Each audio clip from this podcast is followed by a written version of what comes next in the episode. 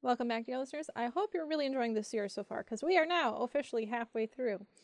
As always, you can check out the worksheet and PowerPoint that go with this lesson at our website, evidenceforfaith.org. You can also help support this program and keep it free by donating at evidenceforfaith.org slash give.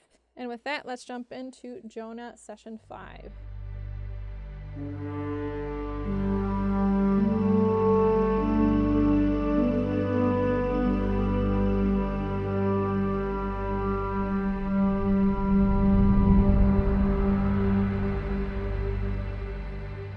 So we'll open in prayer and we'll get started with our lesson on Jonah tonight. This is lesson number five.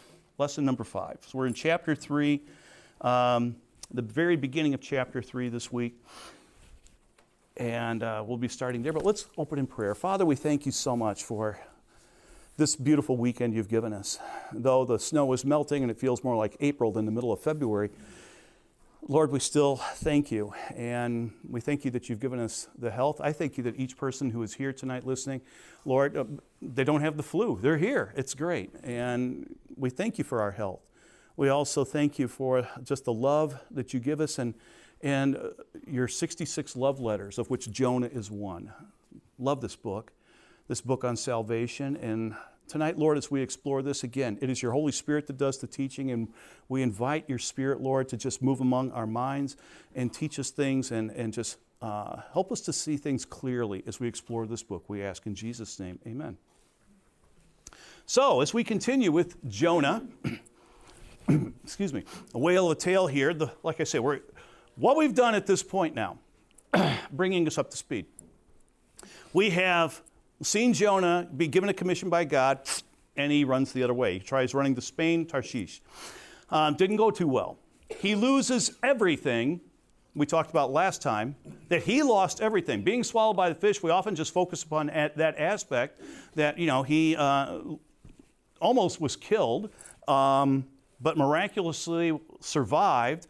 And in doing so, we often neglect that he has lost everything because he probably sold everything that he owned to go on this trip to get away from God. That wasn't a vacation. I don't think he planned on coming back. He was running away from God. He's not going to go back to the land of God there in where Israel is. So he was probably going for good. Probably sold many of his things that he had there as he planned his trip. And what luggage he had on board the ship was thrown overboard by the sailors during the storm. Now he finds himself inside a fish. After the fish, he is spit out onto the land and voila, he is now has nothing.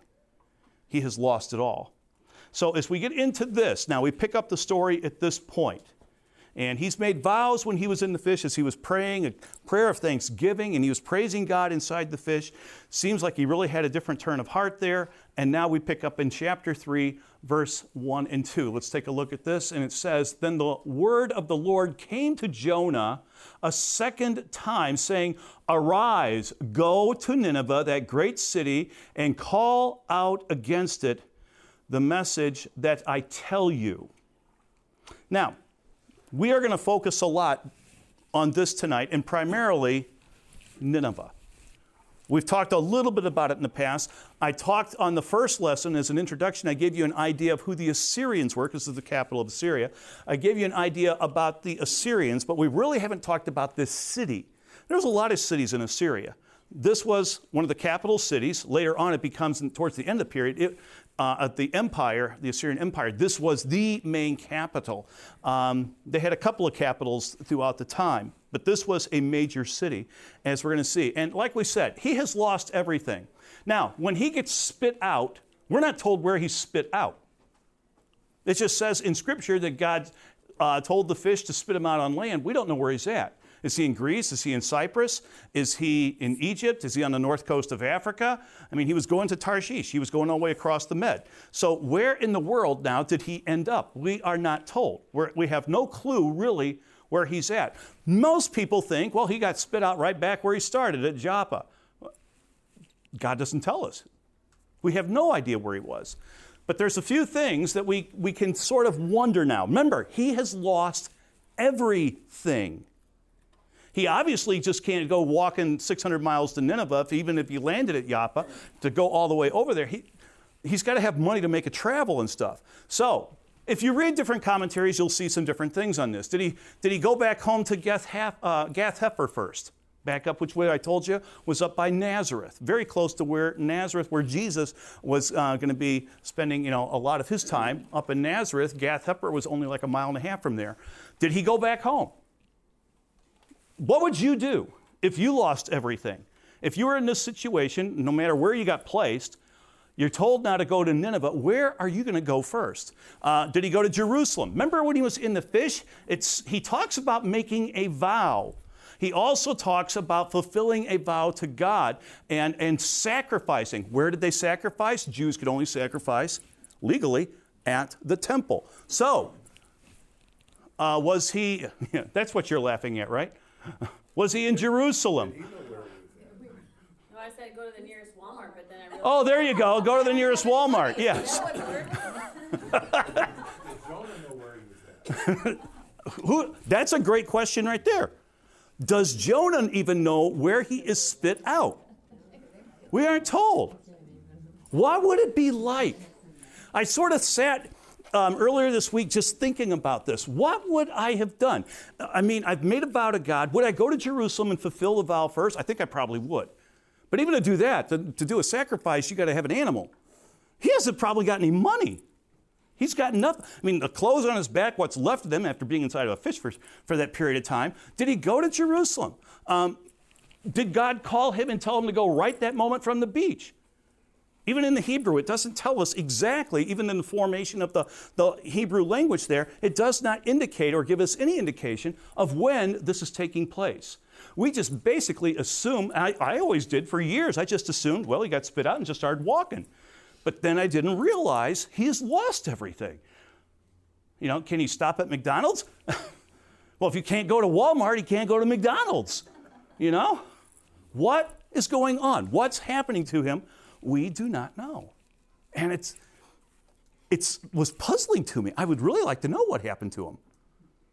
Is what time of is, is there a period of time between when he gets spit out is it months? Some commentators have said that this actually happened a couple of years later. Well, what have you got to base that on? Nothing. It's just a hypothesis. I mean, it's just as valid as saying that he got up and went right then. We aren't told anything. God does not give us that detail. So, I don't know, but it's a fascinating thing. We do, though, we do know that he made a vow to go to the temple to sacrifice. Now, I'll tell you something else. In Nineveh, until just recently, there was a, uh, a shrine there called the Tomb of Jonah. And according to tradition, Jonah never left Nineveh. That he died in Nineveh, he never went back to Israel. Now, there's no record of this whatsoever. This is tradition that has been carried on for centuries. Um, I don't even know how far back, I couldn't even trace it um, how far back it goes. I couldn't find a, a, real beginning to it. But I do know that there's a shrine there called the Tomb of Joseph.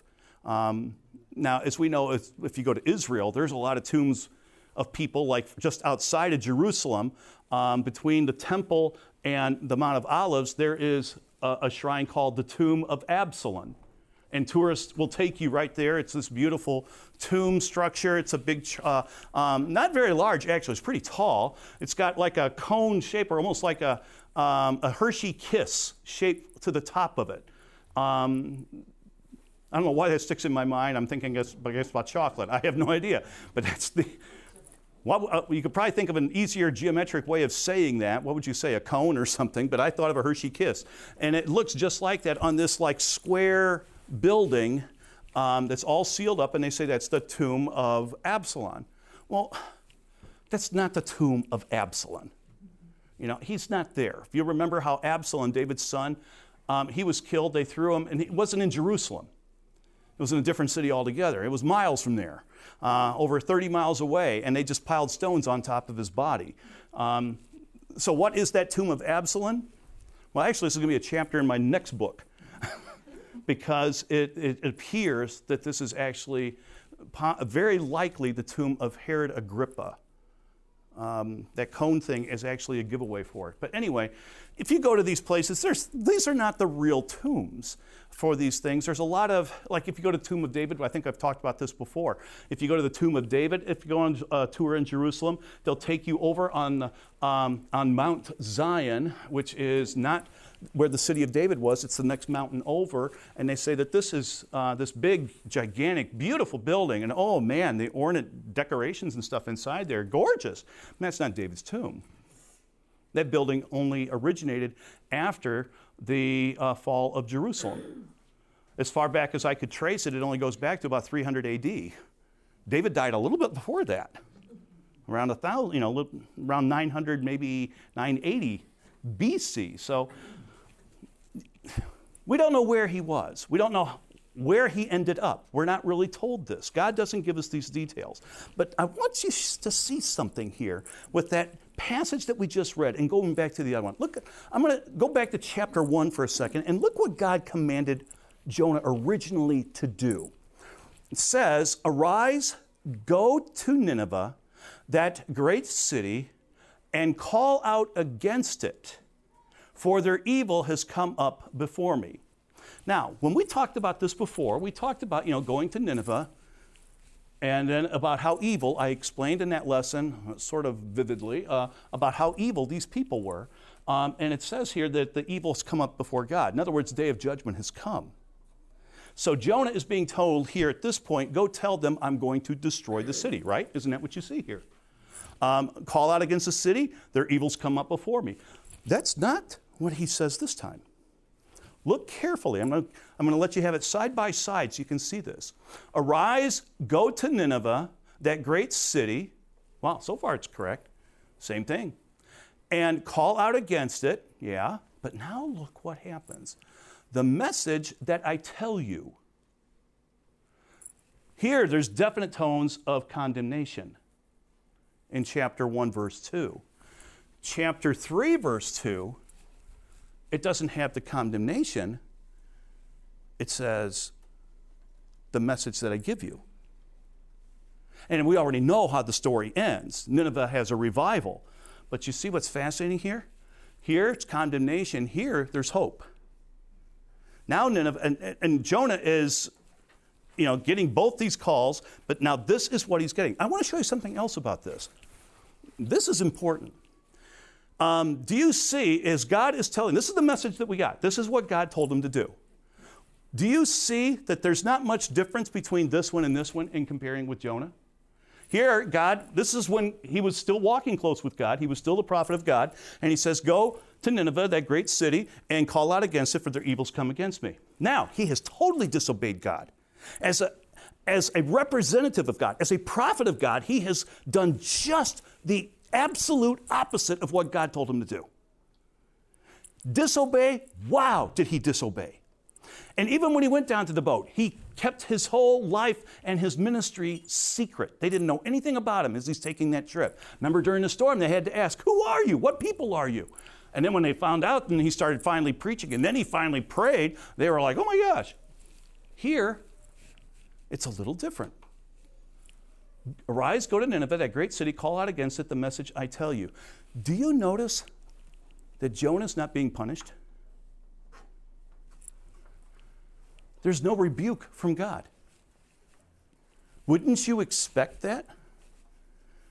We often think, at least I often think, if somebody's really doing something bad against God, and then God, okay, you know, I, a Christian totally turns his back on God, starts to go out, do other things, totally opposite of what he's supposed to do, comes back, and God just says, okay, this is what I want you to do now. I want you to go over and start witnessing to these people. Don't we sometimes sort of cower? Okay, if, when we do something like that, like, okay, God, are you, you really angry with me? You know, it's our I broke off a, the relationship. I, I, messed up the relationship. Um, what's going to happen? Go do this. Isn't that cool? As I told you, this is a book of salvation. This is a book of mercy. God is merciful. God does not come out and condemn him now. Of course, getting swallowed by a fish, you, can't, you know, that was one thing. But, I mean, how many things could God say to him? How many things might I have said if I was put in the authoritative position to like, boy, did you screw up? Now, this time, I don't want you seeing going down to Joppa. I don't want you even think about going anywhere by water except to go fishing. You know, I, but no, we don't see that. God shows no rebuke, gives him basically the same message.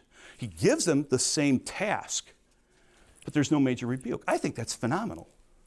So, where is he told to go? Well, let's go back now and take a look at this this um, Assyrian Empire.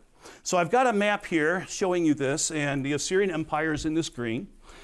And as you take a look at this, they basically conquered a lot of the world, not all of the world. You can see Turkey, uh, today, present day Turkey, Asia Minor was hardly touched.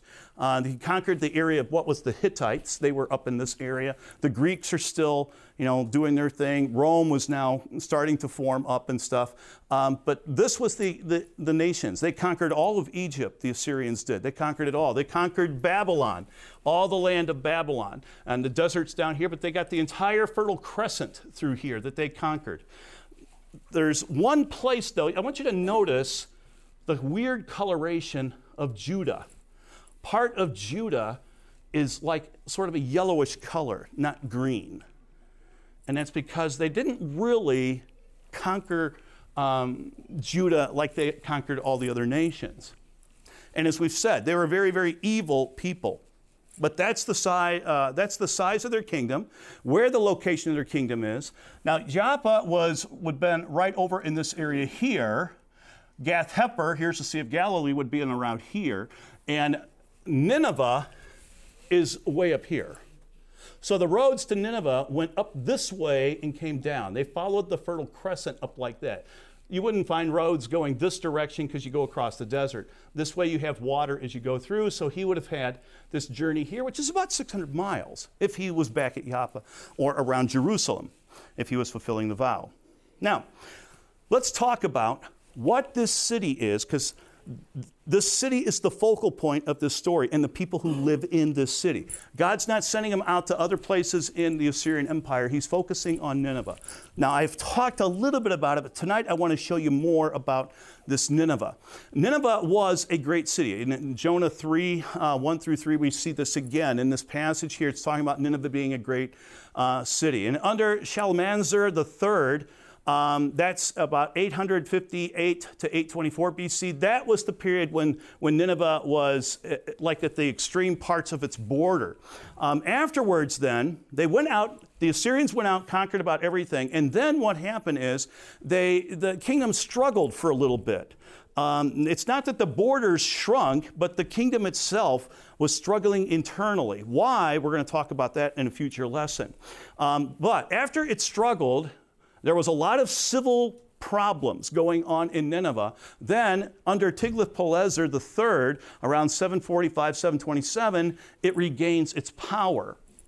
And then, after that, we have Sennacherib, who in 705 to 681 BC he comes up and he is probably the greatest of all of the kings of Assyria. And he goes out and he conquers everybody. He was the most ruthless of all.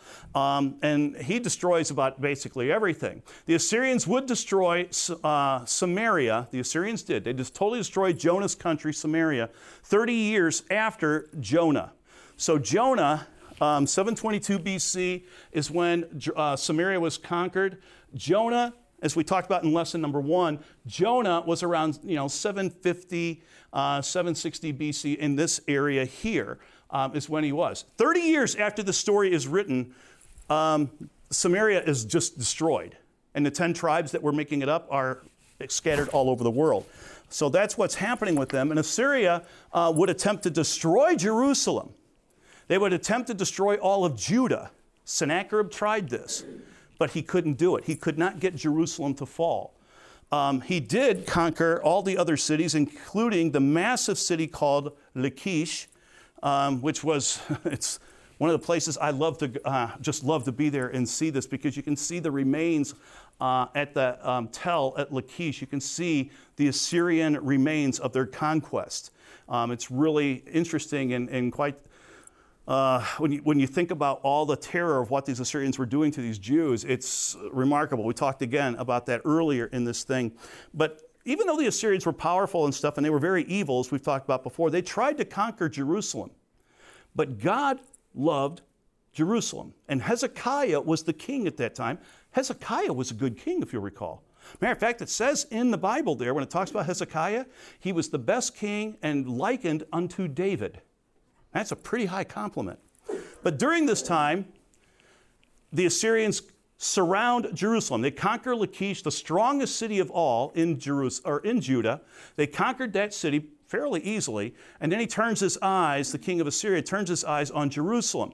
We pick up this story in 2 Kings chapter 19, 32 through 37. And what's going on here, the Assyrians, just to set the scene for you, Sennacherib with his Assyrians have just conquered the major powerful city of Lachish. I know most people never even heard of Lachish. Lachish was the strongest city in all of Judah. It was bigger than Jerusalem. Most people think, well, wasn't Jerusalem the most powerful city? No, no, no. It was the capital. Lachish was a fortified city up on a high hill. It was almost impossible. It was like the most difficult place to conquer. The Assyrians conquered it easily. Then as Lachish is falling, Sennacherib sends generals and divisions and army troops and stuff, thousands of them, uh, over to Jerusalem, and they totally surround Jerusalem.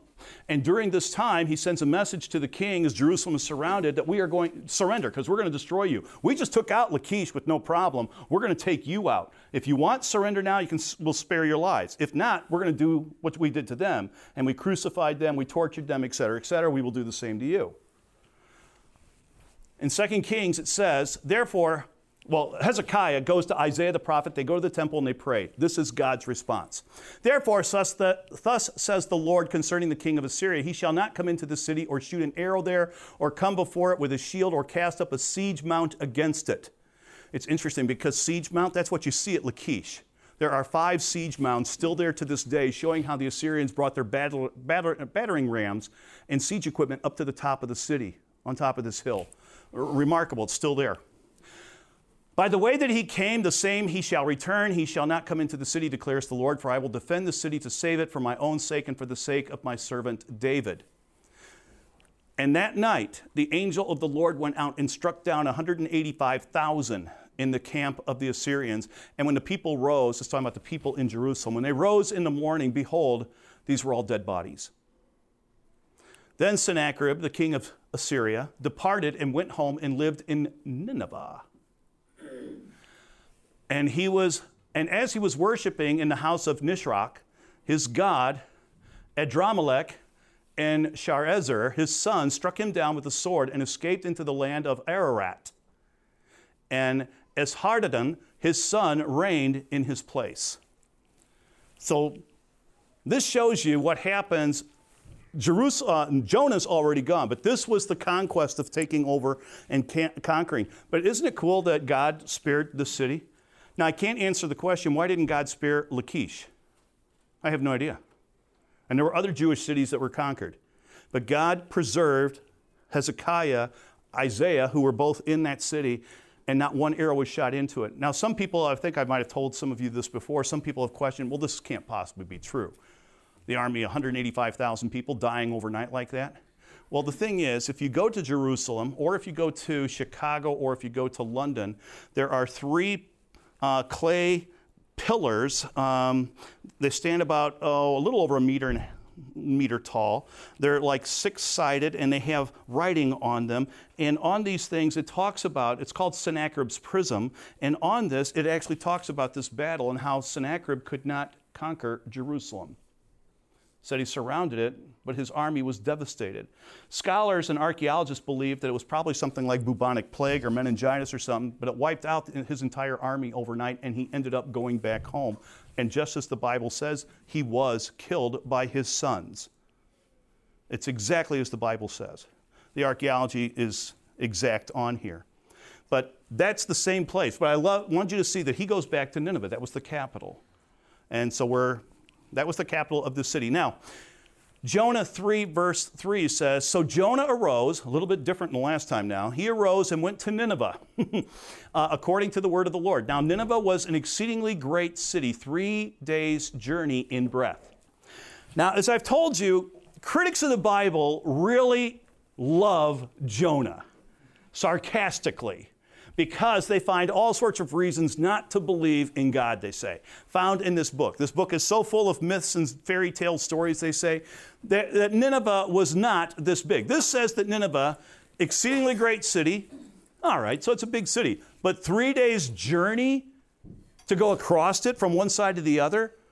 See, they say they have said for, for centuries, no, that there's no way. As a matter of fact, for hundreds of years, critics of the Bible said there never was a Nineveh. Even though I just showed you in 2 Kings the passage here specifically naming Nineveh. You know, Jonah talks about it, but a lot of people don't believe Jonah anyway. But Kings has it. The book of Chronicles has it. There's a lot of mentioning of Nineveh in the city. It even goes back, uh, they talk about it in some of the other Old Testament books.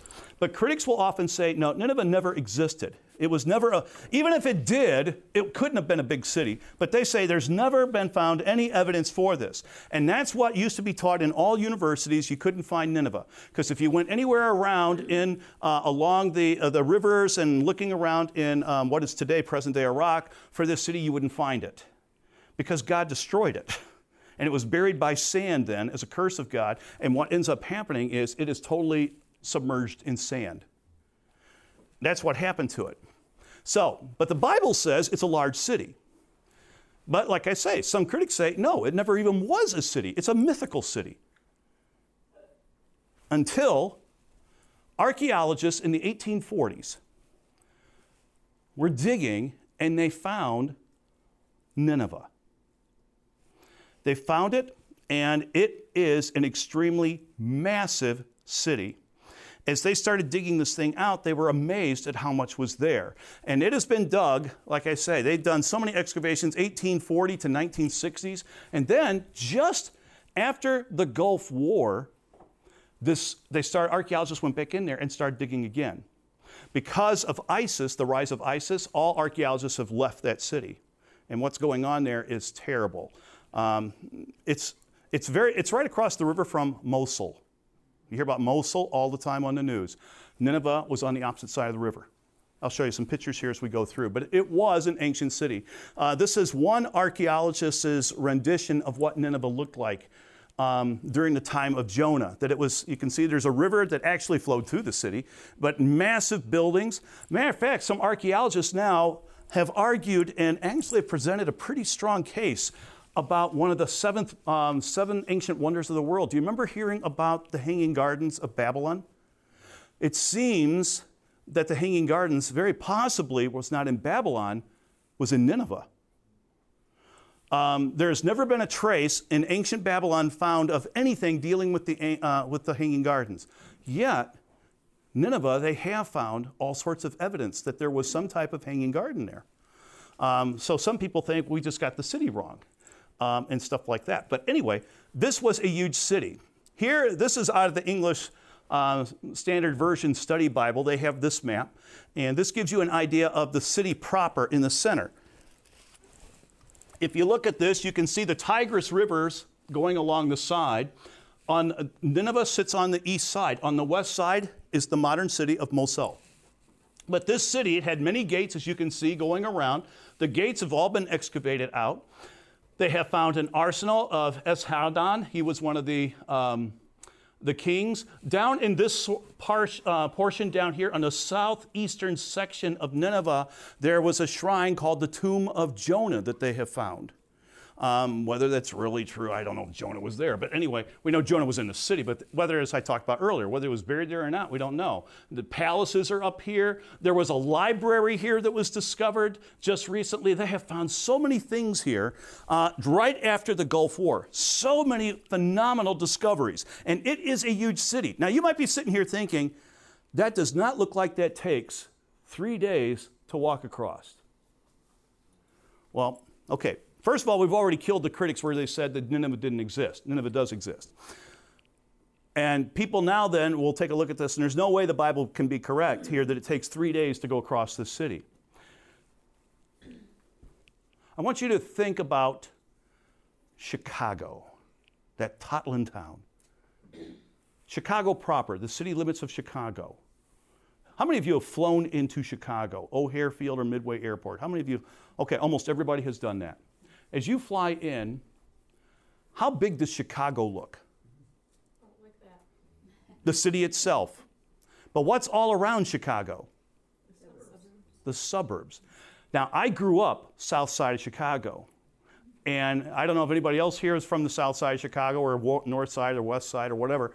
Definitely not the east side because it's the lake. But if, if you are in the suburbs, as you drive in, you can't tell where one suburb ends. If there's no sign, you can't tell where one suburb ends and another one begins. It's just houses, city stores, the whole way, all the way across. But don't we generally say Chicago, and many times that's representing the suburbs? I remember when I was in high school, I went down to visit my brother in the Bahamas. It was Easter Sunday, and at this huge church, it was a big tent a gathering on Easter. There was a whole pile of churches, about 12 or 14 churches got together. It was quite a few thousand uh, people all in attendance there. And I was sitting there with my, my brother, and um, they said, Is there um, the pastor, one of the pastors of the churches got up, the guy who was re- leading the uh, Easter service, got up and said, uh, Do we have any visitors from another island or some other place here? And my brother was like, You're a visitor, put your hand up. And I go, I'm gonna put my hand up in front of all these people. Put your hand up. I don't want to put my, you know, some people are saying, I'm from Eleuthera, you know, it's another island. I'm from Exuma. I'm from Great uh, Abaco. I'm from Man-O-War Cay. And they're raising hands and stuff like this. Somebody would raise their hand like, I'm from Miami. Ooh, they came across, you know, I'm from New Jersey. Wow. And he kept, would you put your hand? We're having this little argument there. And finally he says, just put your hand up.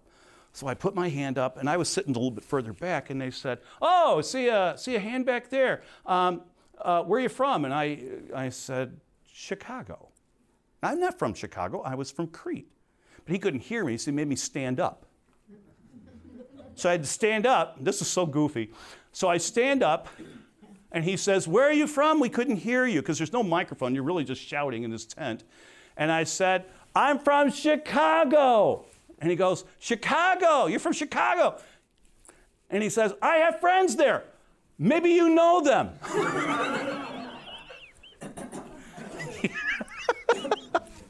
I always thought that was funny. but when you consider the suburbs of this of Chicago, it's gigantic. The thing is, Nineveh was the same way the same way. Let me show you some other things here. Nineveh is located on a hill. It's a rise, like a, a hill. Uh, it's about 50 feet above the surrounding plain, the city proper now I'm speaking of. Around this, and it's just the opposite of Mosul in Iraq. Um, here is a satellite. This is Google Earth. I just pulled this up on Google and took a thing here. And you can see the ancient proper city of Nineveh. But do you see what's all out here? All around. Now, today we've got modern roads and stuff there. So you see all these things around here.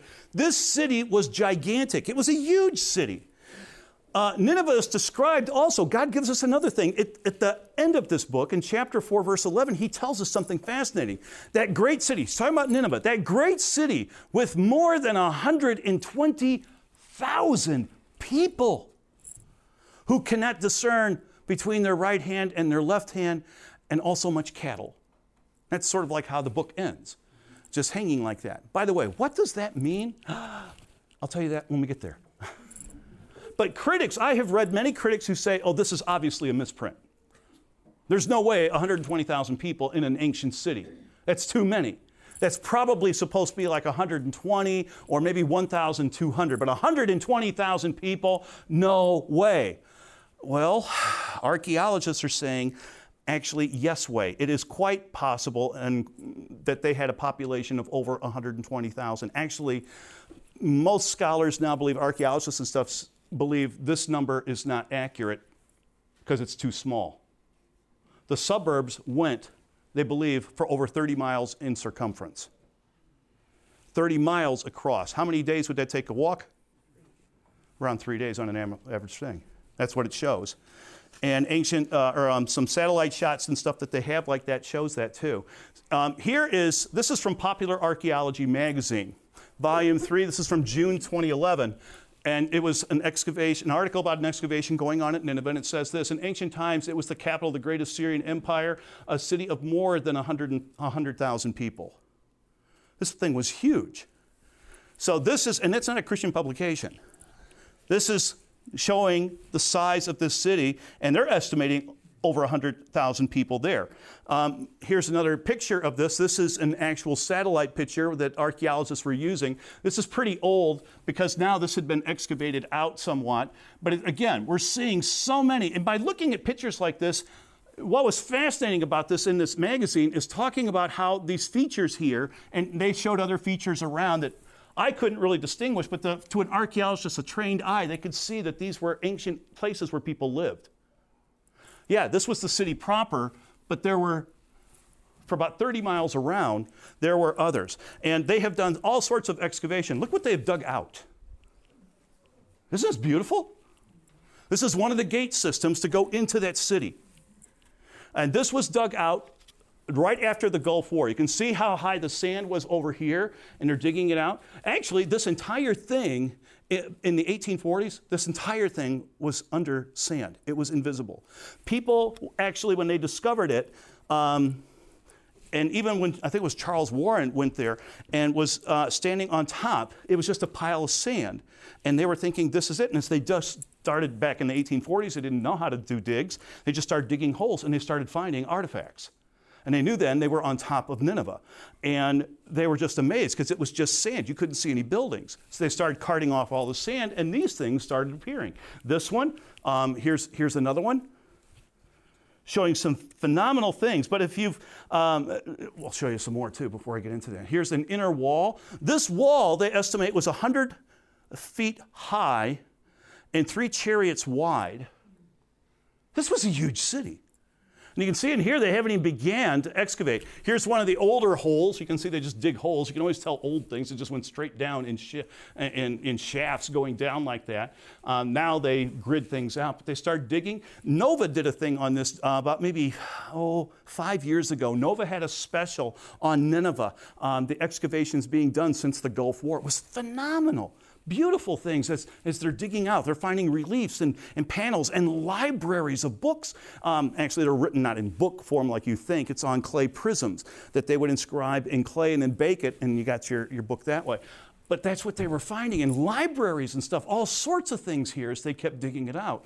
And still digging and pulling things out. You can see it's the, the wall um, is big stone, but then there's this paneling that they put on the walls, uh, which is not unusual to have that kind of paneling going around. Look at that. The massive walls that they've pulled away the sand, what was buried in the sand. This city ended up being cursed by God, and wow, it is phenomenal that it was preserved like this. But since ISIS has come, ISIS, and if you followed this in the news, ISIS is destroying all this stuff. Unfortunately, some of the images I've just showed you are no longer there. For instance, look at this picture. This is ISIS destroying one of the gates I just showed you. Taking equipment, they're knocking everything down, they're destroying all signs of ancient um, ancient Nineveh, ancient Assyria. In Syria, they've done the same thing. They've destroyed temples and stuff that have stood for centuries. They've blown them up. Uh, why ISIS does the things it does, I do not know, but that's what's going on. And you can see I pulled this off of a, I hope I don't get the government chasing after me while I was looking like on an Al Khazar uh, website or something, but I wanted to show you some pictures of this. But oh my gosh, what was so beautiful, like this image here, so beautiful. That's it and they've just, they're destroying it. The world community is in, in just screaming in uproar over this destruction of antiquity. But ISIS doesn't care. And who's going to go over and stop them? So they are right now destroying Nineveh. They're breaking every single thing down. Uh, the, the mosque of Jonah that was there, Jonah's tomb, they've blown that up. That was one of the first things to go. They blew that up because that has a tie to the Bible, so they blew that thing up. Whether it even had its body in there or not, I don't know. But It's just terrible that they're destroying everything they can possibly destroy. Where once before the city was massive, had tall buildings and stuff, now these buildings are being destroyed. This is uh, an image of one of the palaces, um, Sennacherib's palace, and what it possibly looked like in its day. Uh, luckily, many of the reliefs, the walls of the palace, I showed you some of these with torture things on them before, but the walls of this palace have been preserved and moved to different museums. Israel has quite a few of these, um, but they've been moved also into Turkey and other places. But ISIS is determined to destroy all these. It's really sick. Now, Nineveh was destroyed. I mean, if you already, we already know the story how this ends in Jonah. The people repent. But right after Jonah, within uh, 30 years of Jonah, remember, Nineveh comes back and destroys Samaria. Um, so they, they unrepent. They cast away God after a while. Not long after this whole thing happened. They had a quick revival, it seems like, turned to God, and then the king died, and another king comes along and he says, Hey, forget this monotheistic society. Let's go back to polytheistic, is what happens.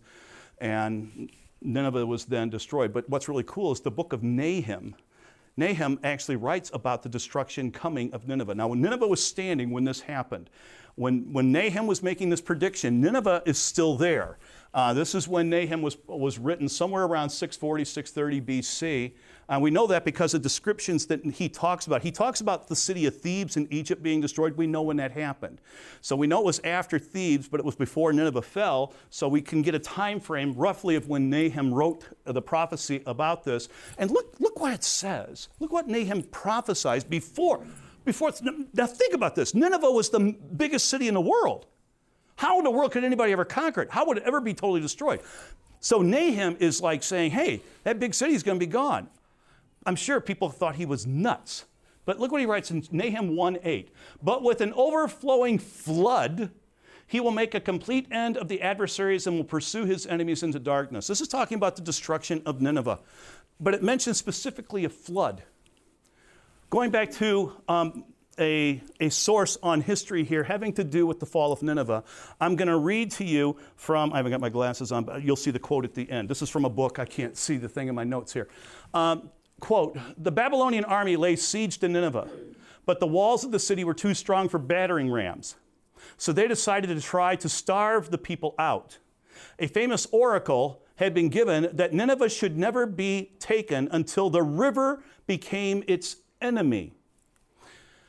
After a three month siege, rain fell in such abundance that the waters of the Tigris inundated part of the city and overturned one of its walls for a distance of 20 stades.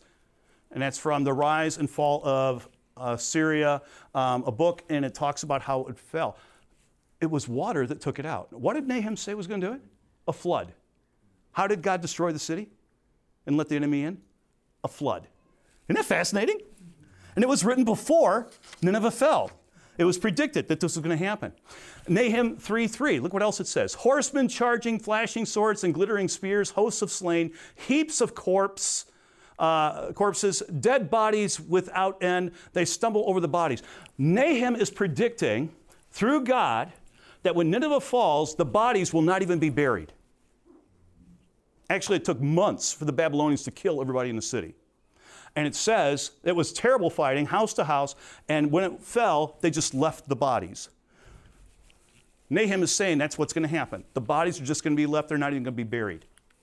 Going back to Popular Archaeology, Volume 3, June 2011, that same article I was reading before, quote, many unburied skeletons were found, evidencing violent deaths and attesting to the final battle and the siege of Nineveh that destroyed the city and soon brought an end to the Assyrian Empire. It's exactly what God predicted. Isn't that cool?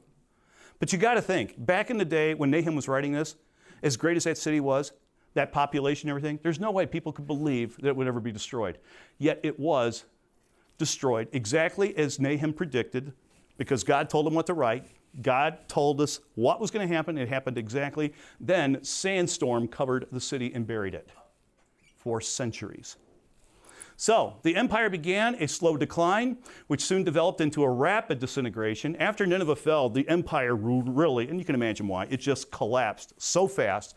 By 612 BC, Nineveh was conquered and destroyed by the Babylonians and the Medes. Uh, Sennacherib's palace was again uh, burned. It was totally destroyed. Everything is done. The city is laid waste, and they didn't even bury the bodies. They just let the place rot. That's how it was done. In 609, the Assyrian Empire, the rulers of the world, were gone. The entire kingdom collapsed, and the Babylonians take over. Then it gets right into the time of Daniel, if you're into the time frame, because Nabopolassar was the person who did that. That was Nebuchadnezzar's dad. Nebuchadnezzar's the one who conquered Jerusalem and captured Daniel and brought Daniel back. And Ezekiel also went back and, and stuff that during that time. Uh, the prophet Jeremiah was living when that happened also. He was writing about it. But that's where we're at. So that's what we know about Nineveh, what ended up happening to it. So I thought that would be an interesting thing to do tonight. Since God is talking about the city, I wanted you to see what the city was like. I wanted you to see how s- the size of this city was and what Jonah is now going into the capital of these evil people. But we know what's going to happen at the end. But that's all we have time for tonight. We'll close with prayer. Father, we thank you so much for this time, and I just ask that, Lord, you just, uh, just bless us all and keep us safe as we travel home tonight. I thank you for each person who's come. And Lord, I just um, thank you so much for the loving God you are, and I thank you for not just Jonah, but the book of Nahum, that he actually prophesied all this happening before it actually took place, and how perfectly it fit in with the history as we, what we see. So keep us safe. In Jesus' name, amen.